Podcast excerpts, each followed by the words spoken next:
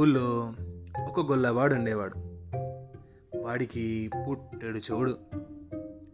ఒకనాడు వాడు అడవిలో గొర్రెలు కాస్తూ ఉండగా ఇంటికి వెళ్ళవలసి వచ్చింది తాను ఇంటికెళ్తే మరి మందని ఎవరు చూస్తారు? అని అనుకుంటూ ఉండగా ఇంతలో ఒక మర్రి చెట్టు మీద ఆకులు కోస్తూ ఒక బ్రాహ్మడు గొల్లవాడికి కనిపించాడు. గొల్లవాడికి ప్రాణం లేచొచ్చింది. ఇదిగో బాపనయ్యా నేను ఇంటికెళ్ళి ఇప్పుడే వస్తాను. నేను వచ్చేదాకా నా మందని చూస్తుంటావా? నీకో కుంటి మేకనిచ్చుకుంటాను అని బ్రాహ్మడు కేకబెట్టి గొల్లవాడు ఇంటికెళ్ళాడు. అయితే గొల్లవాడి కేక బ్రాహ్మడు వింటేగా. గొల్లవాడికి పుట్టడు చెవుడైతే బ్రాహ్మడికి రెండు పుట్ల చెవుడు. మళ్ళీ గొల్లవాడు తిరిగి వచ్చే సమయానికి బ్రాహ్మడు ఆకులు కోసుకొని మరి చెట్టు దిగొస్తున్నాడు. గొల్లవాడు తన మందంతా ఉండడం చూసి చాలా సంతోషించి అన్న ప్రకారం ఒక కుంటి మేకను తీసుకుని ఇదిగో బాపనయ్య నేను ఇస్తానన్న ప్రకారం కుంటి మేకను నీకు ఇచ్చేస్తున్నాను పట్టుకెళ్ళు అన్నాడు. గొల్లవాడు కుంటి మేకను తెచ్చి తన మొహం మీద పెట్టడం చూసి బ్రాహ్మడు నీ మేక గొడవ నాకేం తెలీదు పా అని కసురుకున్నాడు. అయ్యా బాబు నీకు కుంటి మేక ఇస్తానని ముందే చెప్పాను. నేనేం మాట తప్పేవాడిని గాను. ఇదిగో కుంటి మేక అని గొల్లవాడు దాని కుంటికాలు బ్రాహ్మడికి చూపించాడు.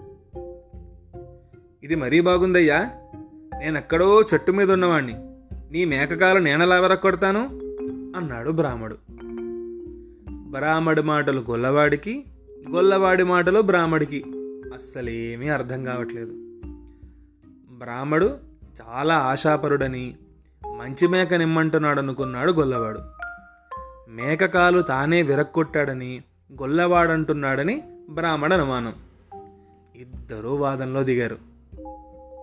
ఇంకో బాపనయ్య కావస్తే కుంటి మేకను పట్టుకెళ్ళు. అంతేగాని మంచి మేకని చచ్చినా ఇవ్వను అని గొల్లవాడు. నువ్వేమైనా చెప్పబయ్యా నీ మేకకాలు నేను వెరక్కొట్టలేదు అని బ్రాహ్మడు. తగాదా పడుతూ పడుతూ ఇది ఇలా తేలట్లేదని మునసబు గారింటికి వెళ్ళారు ఆ రోజు మునసబు గారింట్లో కూడా చాలా అల్లరిగా ఉంది. ఆయన పొద్దున్నే లేచి పెళ్ళాంతో గొడవపడి ఆమెను చెడా మడా తిట్టి అన్నం తిననని భీష్మించుకుని వచ్చి వీధి అరుగు మీద కూర్చున్నాడు. సరిగ్గా అదే సమయానికి గొల్లవాడు బ్రాహ్మడు ఆయన దగ్గరికి వెళ్ళారు చూడండి మనసబ్బు గారు.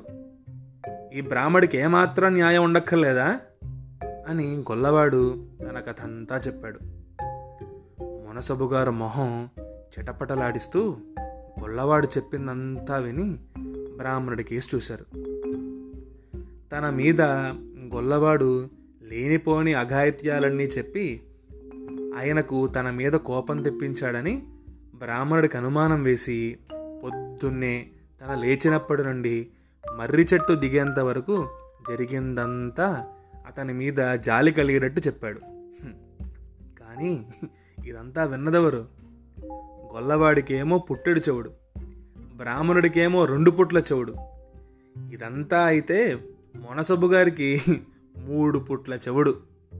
ఈ కథ అంతా విని మొనసబ్బు గారు ఆఖరికి మీరు వెయ్యి చెప్పండి లక్ష చెప్పండి. నేను మాత్రం దాని చేత పచ్చి మంచినీళ్ళు తాగితే ఒట్టే అన్నాడు మొనసబ్బు గారు.